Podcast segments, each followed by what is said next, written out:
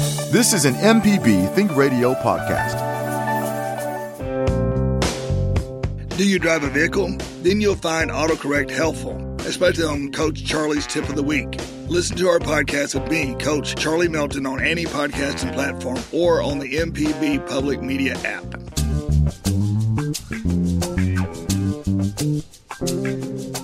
From MPB Think Radio, this is Now You're Talking. It's a show about the most interesting people and stories of Mississippi. I'm your host, Marshall Ramsey, editor at large and editorial cartoonist of Mississippi Today. In 2004, Heather McTeer Toney became the first woman, the first African American, and the youngest person to serve as the mayor of Greenville, Mississippi. In 2014, she was appointed as the Southeast Regional Administrator of the EPA by President Barack Obama. Now, in 2023, she currently serves as Vice President of the Community Engagement at at the Environmental Defense Fund, and today celebrates the launch of her first book, Before the Streetlights Come On Black America's Urgent Call for Climate Solutions at Square Books in Oxford. With Earth Day approaching, I have the pleasure of discussing the latter and her unyielding passion for our planet. Heather, it, it's a great to get to finally get to talk to you and meet you um, officially. Uh, I guess for years I followed your career, and it's been an excellent one. So it's it's kind of nice to have you on today. Oh. Hello. Heather, great. I'm thrilled that you're on. Uh, not only because, I mean, it's been fun following your career throughout the years, but it's just great to have you on. You've, it's really fun to watch you on all the national shows, and uh, you did great on Jon Stewart. And so, congratulations on that. That had to be nerve wracking, but you did wonderful. Oh well, thank you so much. And it is just an honor and a pleasure to be on this show. I am a huge fan and have cartoons everywhere. And I am just thrilled that there's so much goodness coming out of Mississippi and happy to be a part of it. And glad I didn't flake on Jon Stewart too. yeah, no, I would have probably just like frozen up. I got I, one time I ended up on CNN, right? I think it was on the morning show with John Berman and uh, it was like I was on for eight minutes, which you know that is like eight years, right? Yeah. And I kept thinking the whole time I'm going to embarrass the state of Mississippi, and then about halfway through it, I realized no, there's been a lot of people that have done a lot worse than me screwing up on CNN. So, but you were great. I mean, his last words to you were, "And when you are president." and and there was a lot of editing that was done in those uh, those scenes as well. Because if you would have seen my face immediately after, it's like, oh no, I don't think we're gonna go that route. But thank you. You're like, well, thanks for the promotion. I mean, seriously. You, now you've obviously had a fantastic career. You've done you've done politics on both the national and, and the local level, which, um, and I think you and I could have a discussion which one makes the biggest difference, but uh, you know, would you would you accept if you were nominated and, and run and to to be president? Oh uh, no, I think I am definitely much better suited uh, being on the support team, the support staff. I am a recovering politician. It's okay. sort of like you know going through a twelve step program, uh, and anyone who is in public service and public office knows that you do it out of a love and passion for communities, but you also got to be a little crazy too. So I think I still have a bit of that in me, and I'm thrilled to be in a position now where I can be of service to those who are in in public office and um, providing a lot of support on climate and environmental issues that wasn't there a long time ago. Yeah, that's true. And and by the way, I actually got through about three quarters of the book last night. I apologize. I, I, generally try to read the whole thing, and I will finish it up. The book is Before the Streetlights Come On: Black America's Urgent Call for Climate Solutions. Your signing is today at Square Brook Books in Oxford. So congratulations. You'll be at five thirty. I said five earlier, but if people want to show up early, um, that's fine. They can buy more copies, right? Yeah, absolutely. So congrats on that. I, you know, obviously, I think you're in the right place. You developed a huge passion for environmental justice, which we'll talk about what environmental justice means here in a second. But I mean, you literally something lit your fire when you were mayor, and, and we'll talk about that too. But like you said, you're in the right place. You're in a, you're in a because it's not only about making policy, it's about being able to move and get people excited and to understand it. And the thing about your book, and I think what's really good about it, is that you write in a way that people that are going to be the most affected by climate change can understand why it is going to affect them and what they need to do about it. Right. There are so many places that uh, connect environment to social justice issues that are obvious to us every day, but we just don't get a chance to really see it. And in in writing the book, I wanted to not only identify those places within the African American community because it was such a part of our lived experience, but also provide a way for everyone around the world to see how important climate solutions are when we can take a more diverse look at those solutions and really provide insight to what other communities have dealt with, have overcome, and how they've done it. And, you know, there's no better place to start looking than in the Mississippi Delta. That's where I was born and raised and where I saw a lot of what I know now were environmental problems, but just didn't have the lens, I think, of, of seeing it in the same way that I do now. Yeah, definitely. Uh, what, what, the water system was what really kind of got you involved in this, wasn't it? What, that, that, Absolutely. Yeah, tell us that story because I thought that was really a strong story. Yeah, it was actually doing uh, water infrastructure work, and and Greenville has brown water, and you have to be careful because some folks will tell you, you know, our our water is magical. it's yeah. one of the reasons why people continue to remain so youthful in their appearance. But it also um, was somewhat of an economic uh, factor when bringing in tourists. Um, people want to make sure when they're at a restaurant, they have clear water, not necessarily water that looks like sweet tea, unless that's what you're ordering. And we were working on some of the wastewater sewer problems. So, in that, uh, our city ended up on the front page of the Washington Post. Uh, it was a Monday morning above the folds, a huge space to be in. It was a picture of a beautiful brown child in a white bathtub full of brown water and below that was a photo of me talking about these issues and how we were advocating um, with new money from President Obama, who had just established funding for projects such as these, and Lisa Jackson, who was the new administrator from the EPA, came to visit Greenville as one of her first cities. And so she's the one who said, you know, you're doing environmental justice work, right? And I said, no, administrator, absolutely not. And she just sort of laughed at me and said, no, actually, that's what this is. This is environmental justice work because you're raising and elevating the issues that are connected to people, environment, and how they um, live on the land, how they breathe air, and how they are dealing with water and other drinking sources that impact their life every day. Wow. So it was um it was profound because in that moment two things happened. One, I, I began to see how I have been in this space for a long time, just growing up in the Delta. You know, we we know when it's fall, not because we learned it in school, but that's when football season is, and that's when cotton comes up. You know, we know the harvest schedules. You know when deer season is. Uh, we could tell you when there was a heavy snow in Chicago or in the Northeast because the, the water rises on the river and the casinos go up. You know, the things that are around our communities uh, and people, that's what drives how we understand the environment. Uh, yeah. Uh, but it was also really angering. Yeah. Yeah. I mean, just think about it. You were you were uh, doing water systems before they were cool. So that was before Flint, and obviously before what we've been going through here in Jackson too. So you were really ahead of the curve. Well, Jackson was taking place even then. You know. Well, yeah, that's true. It's been taking place for years, but yeah, right. no, it came to a head, you know, recently. But you're correct. So definitely on that. But you're right. It is on the justice. And and I was just looking at your, you know, your your backstory, your superhero origin story, which I, I love. You had great parents. I mean, your dad was a civil rights attorney, that, and your mom, of course, was a teacher. So it's like your dad was out there trying to get justice for people and your mom was educating people and you have become the perfect combination of both. Oh, I have absolutely amazing, awesome parents who I am in awe at every day of just their bravery. You know, now, mm-hmm. as a parent myself, with children who uh, are facing head on some of these very critical issues that we're dealing with, I, I tell my mom and dad all the time, like, how in the world did you do it?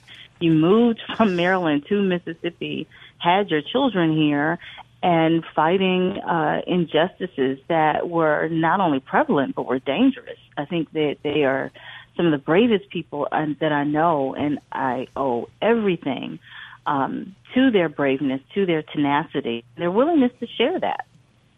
Yeah, it's kind of hard not to stand up for for what's right when you've got role models like that, and you say, you know what, if they can do it, I need to be doing it too. Absolutely, absolutely, and they've just continued to make such a difference in the lives of people across the Delta, particularly students. Uh, I think that's where uh, my passion for it, it, writing even came about and sharing information. It's because my mom and dad are such advocates of continuing education and ensuring that students from the Mississippi Delta have opportunities to be educated. So I, I owe some of that to them. Yeah, yeah. How many kids do you have? So three. I have two bonus babies. They're older.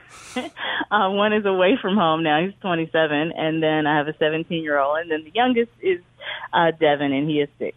Wow. Wow. Okay, so he like runs the place, right? Absolutely. My seven year, I mean, my six year old and my 17 year old uh, are the reasons that I do this every yeah. single day. Just uh, watching it through them. I, I was going to say because I, I, remember I've got three boys. I've got three kids also, and um, you know the mo- moment they were born, it totally changed how I approach my job. Because I used to just draw cartoons and make fun of things, which I still do.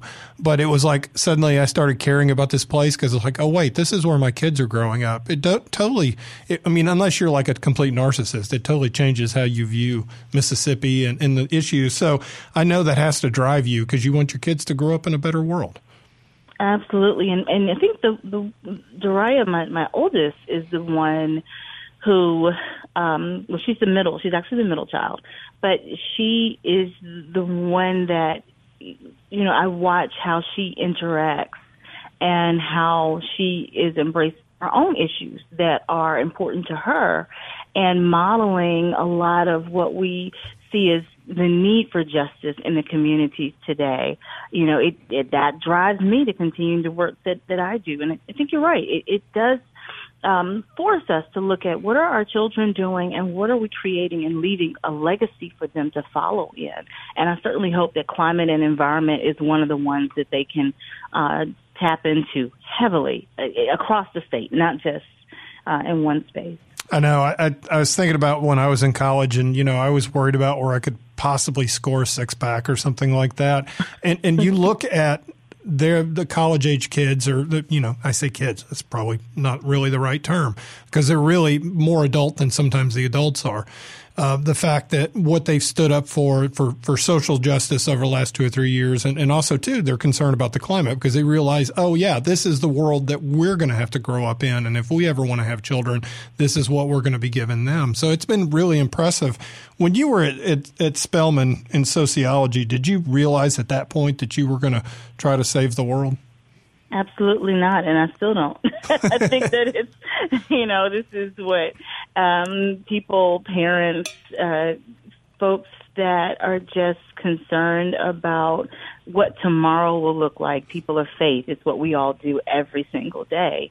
Uh, everybody doesn't always get the, the the credit for it, and so, uh, you know, when I was in school, I had no clue what I was going to do. In, in fact, I was at Spelman this past week sharing with students there and, and doing a book signing uh, at my alma mater. And I, I told them I changed my major three times because I wasn't sure how I would go about doing what I was passionate about.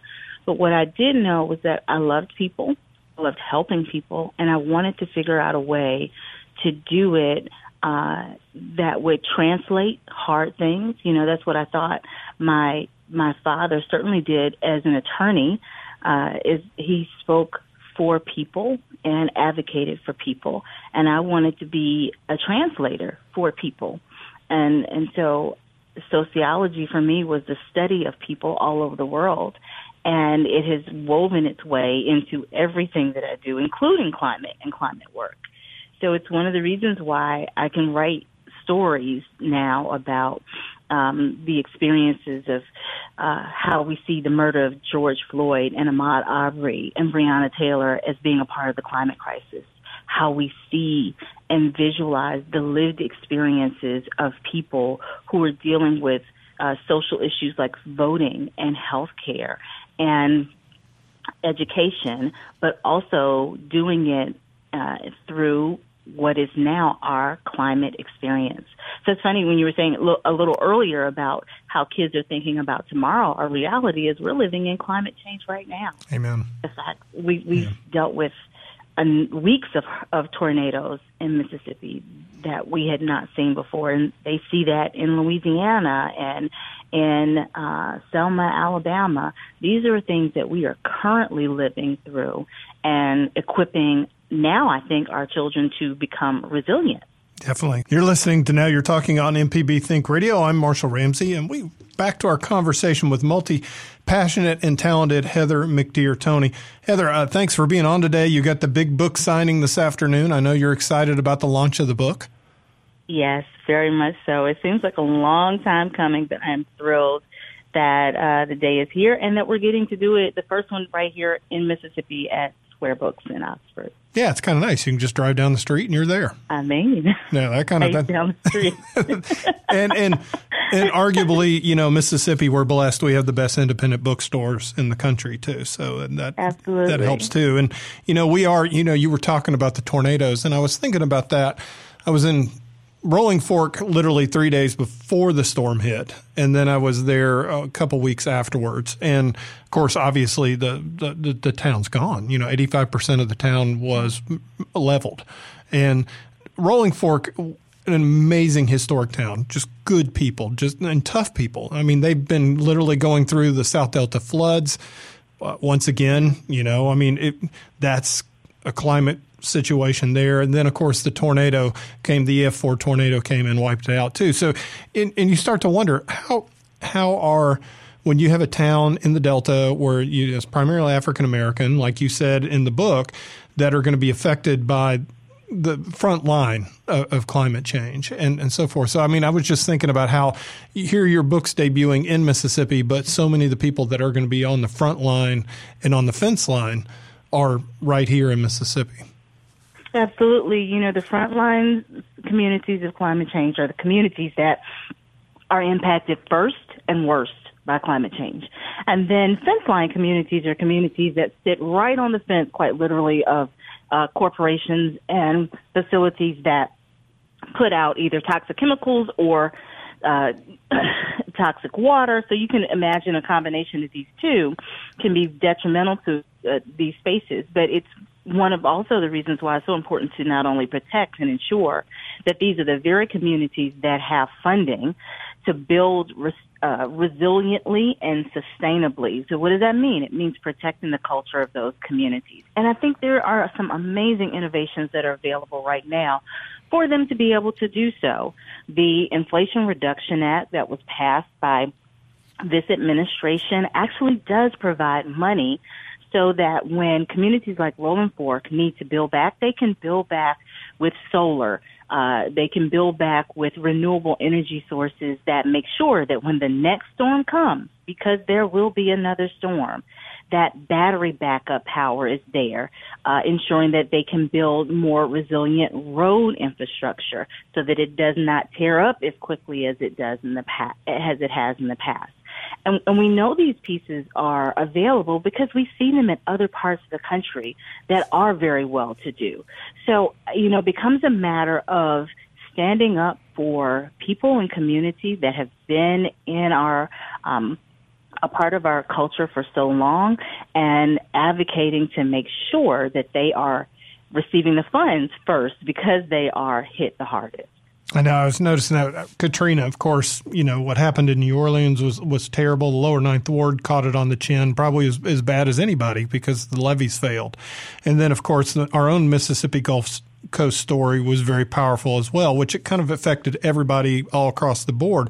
But the building back, I know in, in Mississippi, there were, like you said, there were options and availability for funding to be able to build back stronger to help the community withstand. And we're going to have to do that because obviously these communities are going to be affected more and more and more as more storms come roaring in.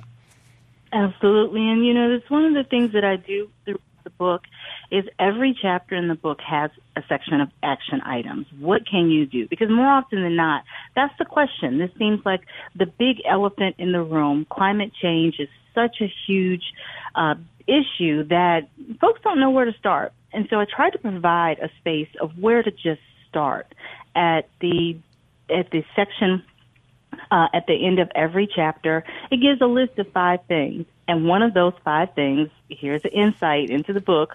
One of the five things in every chapter is going to be voting because that is the primary means that we not only direct policy, but we direct our dollars and give instruction to make sure that the communities that are hardest hit are the ones that are first in line to receive funding and make sure that they are protected going forward.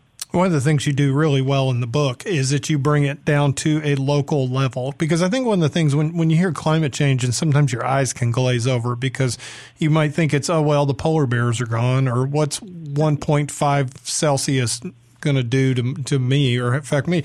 And you really do spell it out. You're like, okay, this is what's going to happen and this is how your community is going to be affected. And these are the things that you need to be doing. You do a good job with the action, like you said, creating an action plan. Right. You know, it doesn't make any difference if we are just talking about something as some some issue that's going to happen in the far off future. It, it becomes philosoph- philosophical for us and not related to, oh my gosh, there's going to be another two storms that happen in the next two weeks. And and when we begin to really understand um, what is climate change, what what does it mean? It, one of the ways that I explained it in the book uh, when we talk about global warming is uh, like your grandma's crochet blanket. you know, if you're you're taking a nap and you have the crochet blanket that's laid over top of you, you can um, you, you're you're warm, right? You're comfortable and you're not uh, suffocating. But what happens when somebody comes in the room and they throw uh, one of the heavy quilts on top of you. Then all of a sudden you're sweating, you're hot, your clothes are wet, um, and if you're in Mississippi, you're drenched. That's in essence what is happening with global warming. The the planet has a really nice crochet blanket around it that's supposed to allow us to keep certain heat in and let the heat out that needs to to go out out. But when we put more emissions, and that's like methane and carbon dioxide and all the stuff that comes from fossil fuels. When it gets into the air, it's like throwing that heavy quilt on us. And we are sweating. We are sweating through storms, through through uh, hurricanes, through extreme um, weather events out west. Uh, but we can change all of that. And I think once we begin to really understand what's happening and the fact that we can impact it, it doesn't make it as scary and in fact, there are a lot of opportunities for us in this space. Let's go back real quick to your. And we've got in the last segment. I really want to deep dive a little bit more into the book. Let's talk a little bit more about your origin story. So here, you're mayor of Greenville. We've talked about the water issue. You you got some national notice on that. Next thing you know, you're you, you 2009, you've been nominated to serve as a chairwoman of EPA's local government advisory committee. So at that point, obviously, the, a new path had been blazed for you. Yes, it was really. Um, I think I mentioned before, I'd gotten a little upset about seeing the climate and environment in this different lens because I could remember people who would be in in cotton rows and soybean rows standing up with slickers on as the flagmen when crop dusters were spraying them with toxic chemicals. I could remember constantly a lot of different kinds of um, environmental injustices that took place, like the railroad cars that would come through the community and just sit with open tops on them and all types of chemicals that would be wafting through the neighborhoods. Uh, and it really posed for me a question of what do local communities do? and the opportunity then to serve as the chairwoman for the local government advisory committee under Administrator Jackson. Uh, I took that. She she appointed me to that position. Two weeks after that, the BP oil spill happened. So I was really thrown into the the fire of understanding what local communities want to see happen that will help restore the communities. How do we listen to them?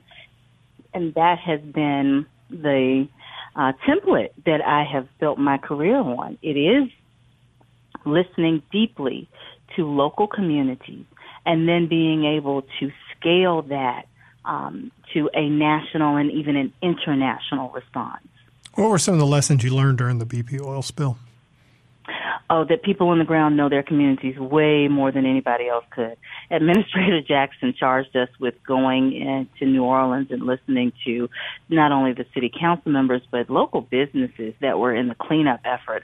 And I remember one businessman coming uh, to us and we were, he was trying to explain to us how the, the process of getting money back because you had to get re- you had to get your funds funds reimbursed uh, you had to spend the money before you could get the money back from the federal government. And he was explaining how when we brought in these workers from out of town, we thought it was good, but they knew who was going to show up at work on Monday morning and who wasn't. And so it was just, I could see it as such making such great sense because they're like, yeah, we know if uh, certain people that we've worked with for all these years, you know, they don't get check on Friday and they might not come back to the following Friday. Trust us because we know who people are. We know um, who is working in our communities. We know how many times the dollar will regenerate itself through our communities if you just trust us to do it and work with us and let us help guide how the cleanup goes. And I think we found that that wasn't only true in New Orleans, but it was true all over the country. Um, and working together, even through some of the divisive issues, uh, meant that we were more efficient about restoring and then maintaining the trust of community, and we could scale that. I love in the book you talk about the community meetings, and you you say it takes three community meetings before anything truly will get done. But the first community meeting is the one that sets the tone. Yes, the first community meeting, especially in difficult uh, and controversial issues, those are the toughest because as an elected official or anyone serving on behalf of the public, you you know you're going to get fussed at, and that particular uh, chapter I was writing about my experience as being the regional administrator for EPA uh, in the southeast. So I covered the seven states of the southeast, and we were in a pretty tough situation in North Birmingham, Alabama. And so I was uh, attending community meetings where people would bring pictures of the loved ones they'd lost due to cancer and oh, basically wow. just look at me and say, okay, little girl, what are you going to do? And you gotta, you have to sit through that. Um, and those were lessons that I learned from um, elected officials that I grew up around. You know, that those were the stories that came from um, Mayor Emma Cooper Harris when she was a mayor in the Mississippi Delta years ago when I was a child, and through Mr. Al Rankins, who was a board of supervisors in Washington County, and and Willie Griffin, and and State Representative Willie Willie Bailey. Those were the people that taught me that you have to sit and listen to the people, and that you have to let them express themselves, however they express themselves, and it can be tough. But if you can work through those spaces, by the time you get to that third meeting, the people who are really going to work are going to be there, and then it's going to be time to go to work. 2014, you got the you were tapped by President Barack Obama to serve as a regional EPA administrator for Region 4, like we've talked about a little bit. But that's Alabama, Georgia, Florida, Kentucky, Mississippi, North Carolina, and South Carolina, and Tennessee, and plus six tribal nations. Region 4, it's been referred to as the historically troubled region. It has a lot of um, a lot of issues going on. So you, suddenly you're thrown into that. And uh, and like you said, you were talking about the the North Birmingham, some of the, the, the problems there. But wow, that's talk about get, you know jumping into to the house when it's on fire. Um, that had to be quite an education right off the bat. Oh, it was. But Region 4 also has Disney World and NASCAR and SEC football. Okay, well, So that's cool. Yeah, Region okay, 4 that's good. against Yeah, sign me up. I'd, I'd be good. yeah, right, right. It's Region Four against everybody else. But it, it is. It, it is one of the most diverse regions in the country. One of the most environmental and even ecological diverse regions, and certainly from um, the demographics and people. And it's a, a region that can lead and has led. And it was truly um, uh, a, a great honor, but a true lesson for how we are dealing with environmental justice in our country. And that was what I'd really learned from being in the Region 4 space was that the same people who were concerned and the same families that were concerned about water in Kentucky were just like the families that were in South Florida, Florida concerned about sea level rise. And they were just like the families in Jackson, Mississippi that wanted to know that they had, didn't have lead in their water. Um, there are similarities that are drawn among communities. And if we tie into those similarities, we can identify problems and fix problems in a way that they don't have to be refixed later. This is Now You're Talking on MPB Think Radio. I'm your host, Marshall Ramsey. Uh, we've been having a great conversation with author, environmental advocate, and former mayor of Greenville, Mississippi. We got Heather McTeer Toney, and her book is going to be launched today up in Oxford at Square Books at 5.30. She will be signing Before the Street Lights On come on uh, Black America's urgent call for climate solutions. Uh, by the way, and I understood the reference before the streetlights come on, and I I grew up in a very different neighborhood, I suppose, uh, but I knew exactly what that meant because when those streetlights come on, that means you it's it's time to take action. That's right. That's right. You, it's time to move. It's time to wrap up everything that you have going out on outside. If you have any intent on going outside the next day or whenever the availability arises. oh man, I saw that when you were saying. I was like, "Yep, I know exactly what that means." Because we didn't have cell phones, right? So we didn't. I mean, Mama couldn't text us, and um, Right. you know, and so she. That was the sign, and and I don't know what they were like in your neighborhood. Mine were they came on real slowly.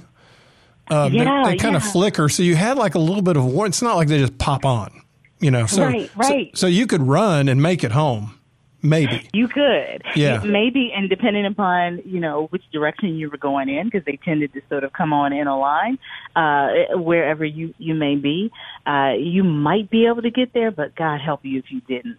And just so, you know, during the summertime. It's a good metaphor. it really is. right. you you um you, you helped each other. It was time to make sure. Okay, we got everything up. Where is everybody? Let's get in so that we get a chance to come back out and play. And that speaks so much to what's happening in the moment we're in right now with respect to climate change. Um, it's time for us to recognize that uh, street lights are coming on. We really have to take some action, and if we don't, we're going to be stuck in the house. And that could be quite literally uh, because of what's happening with climate. We see extremes with weather changes now that are directly uh, related to climate action. So the extreme heat that we get in the summer versus the extreme versus extreme cold that we get in some parts of the winter. I'm a little remarked at the fact that today I got up this morning, it was 46 degrees outside, and I was conflicted as to whether or not my child should put on boots and shorts and a sweatshirt because it's going to be 75 this afternoon. But this is April, you know, and this is um, beginning to become atypical of not only the seasons and how we have experienced them, but also it's a direct correlation to what is what we're experiencing in climate change. Definitely. And of course, that affects everything, like you said, whether it's tornadoes or fires or hurricanes, because then you get the Gulf of Mexico's hotter. So there's, there's a lot of issues that's going to affect people. And, and also, too, I was thinking about, uh, you know, Felder was on the show before talking about peppers. I was thinking, well, that could even affect crop growth. You know, I mean, the fact that, you know, we're, we're talking crops and so forth. So the thing I, I do like about your book is that you obviously touch on the science, but you make it in a very relatable way. Uh, and you make it understand how it affects people's daily lives in the in the black community particularly. But I mean, even I was reading it, going, okay, yeah, I get this. I, I see what she's saying with this because a lot of times when you think about climate change and, and, you think, well, global warming or whatever, it's like, well, it's cold out today, so obviously it's not. But but, but you think of the thirty thousand foot stuff. You don't really think about how it can affect you on a daily basis and what you may have to do to help manage chaos when that happens. Right. Right. It is, it is, and I'm so glad to hear you say that because I certainly wanted to write in a way that people could relate to, they could understand, and that they could ask questions about. And I think the favorite, my favorite chapter writing was a chapter about faith because it resonates with me very deeply. Um, I'm Southern, I'm Christian, I was raised in a faith environment, and there are so many aspects of talking about faith and climate that are often not captured in in our spaces in our communities. And I try to use examples um, that I knew of every single day. Like how many of us didn't have to learn the 23rd Psalm as a part of Easter speech at some point in our life, um, coming from the Mississippi Delta.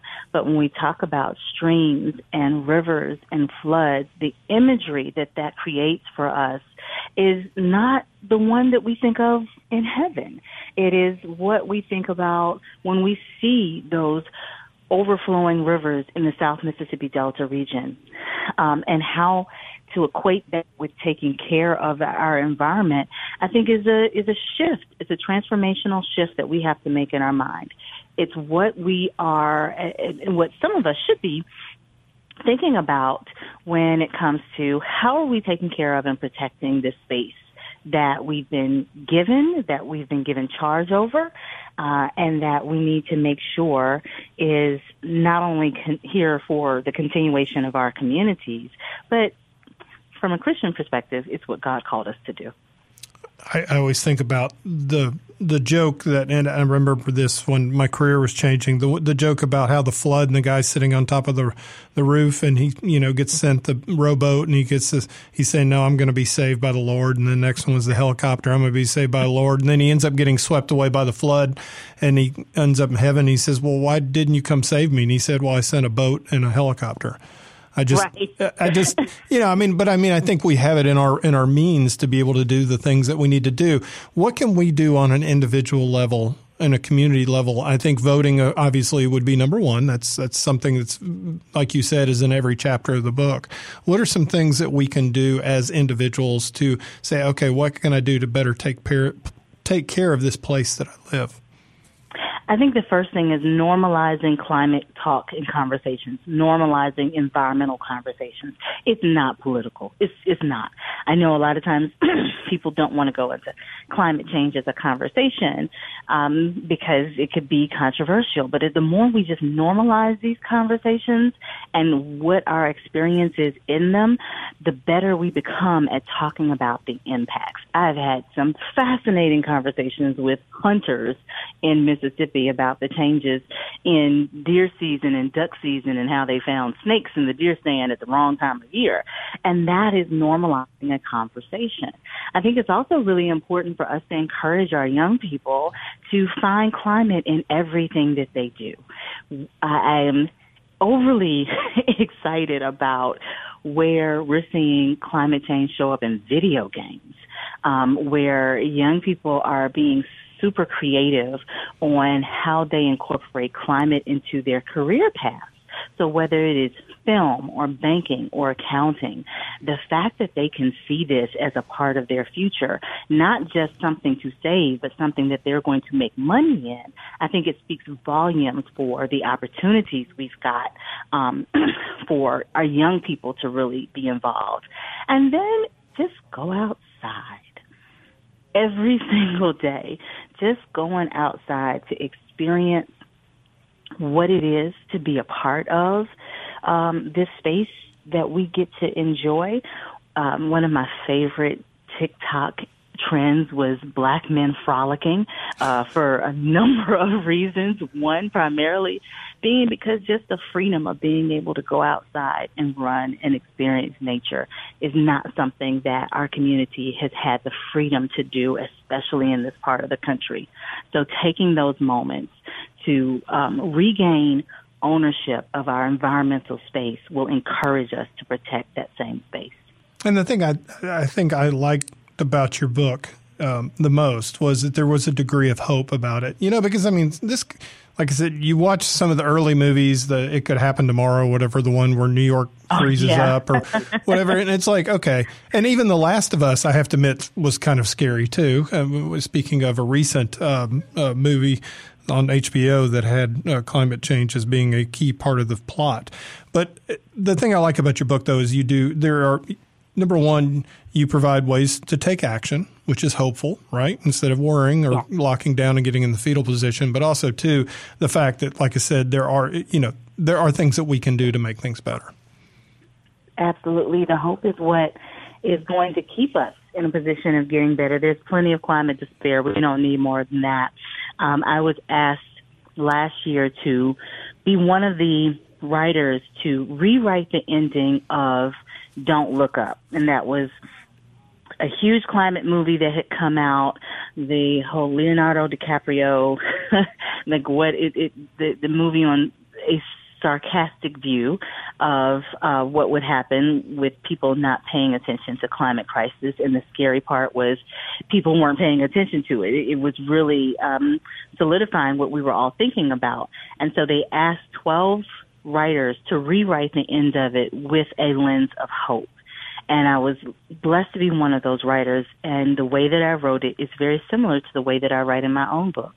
Uh, the planet is saved by a diverse group of women who connect their network through every beauty shop, uh, hotel, every school, every church, every CEO boardroom, all the spaces that we show up and are visibly invisible and connect to one another and say, it's over. It's now time for us to, to, to bring some resolution to this climate um, crisis that we're in. And even now, I think that keeping focus um, through hope, educating our communities, voting, reading, and just being out in these spaces can galvanize us to, um, yeah, take back what a lot of people think is already lost. How incredibly cool that you got asked to do that.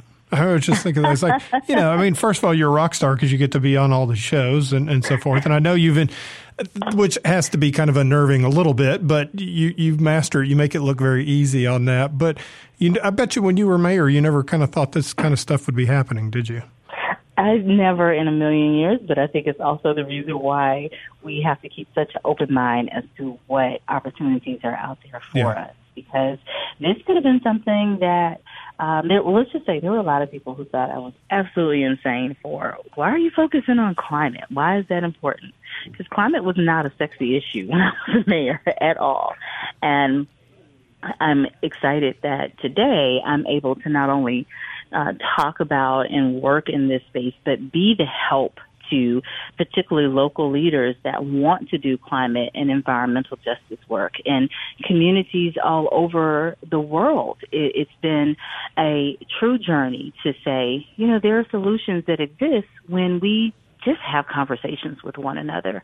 And it's um, even more important that I do this from the perspective of being someone from Mississippi, someone who is stereotypically cast as a group that doesn't have a concern about climate. Uh, every day I'm like, no, no, no, no, no.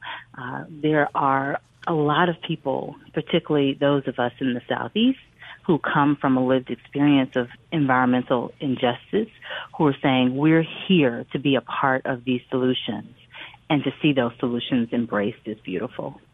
Well, once again, the book signing is this afternoon or this evening as well. It's at Square Books in Oxford, Mississippi at 5:30. The book is Before the Streetlights Come On: Black America's Urgent Call for Climate Solutions. Heather, this is this is great. Uh, in the last minute and a half, are there any thoughts you'd like to cover, and how can folks find out more about you? Well, they can um, absolutely. I'm, I'm again thrilled to, to be doing this. I hope that everyone has a chance to go out and to get the book. You can order it uh, online, so from your favorite local bookseller or um, from your favorite online dealer. And then also to uh, keep up with me, check in. I'm on all the social medias, so you can find me at Heather McTeer Toney uh, on Instagram, Twitter uh, Facebook, TikTok, all of them, and then uh, to follow us at heathermcteertoney.com. That is awesome, Heather. This, is, this has been really a lot of fun. Thank you so much for for jumping in and joining us today. Thanks so much. I'm so glad that you had me. Oh, it's been great, and I love the fact that I love the fact though that that you you promote and you understand that really the number one way to change the world is through our communities. It is. They are the most powerful asset that we have, and uh, really our secret weapon because we haven't seen the full power of communities stepping forward on climate yet but there are so many pathways to do that, and particularly uh, as we are getting into climate innovation, and that's a whole nother conversation we can have, Marshall. But I'm I'm just really excited to see the the new businesses, the new jobs, the new innovations and creativity that can be located right here in the Mississippi area. See, ending on a positive note, I love that. Thank you so much. I appreciate it. And thank you for listening. And a special thanks to our guest, Heather McTeer Toney, for joining us today. And if you'd like to hear this or any past episodes, you can subscribe to the podcast on your favorite podcast app or on our MPB public media app. Now You're Talking is a production of MPB Think Radio with episode and podcast produced by Jermaine Flood. So stay tuned. Southern Remedy Healthy and Fit is coming up next. And join us again next Monday at 10 a.m. I'm Marshall Ramsey. Y'all have a great week. This is an MPB Think Radio podcast. To hear previous shows, visit MPBOnline.org or download the MPB Public Radio app to listen on your iPhone or Android phone on demand.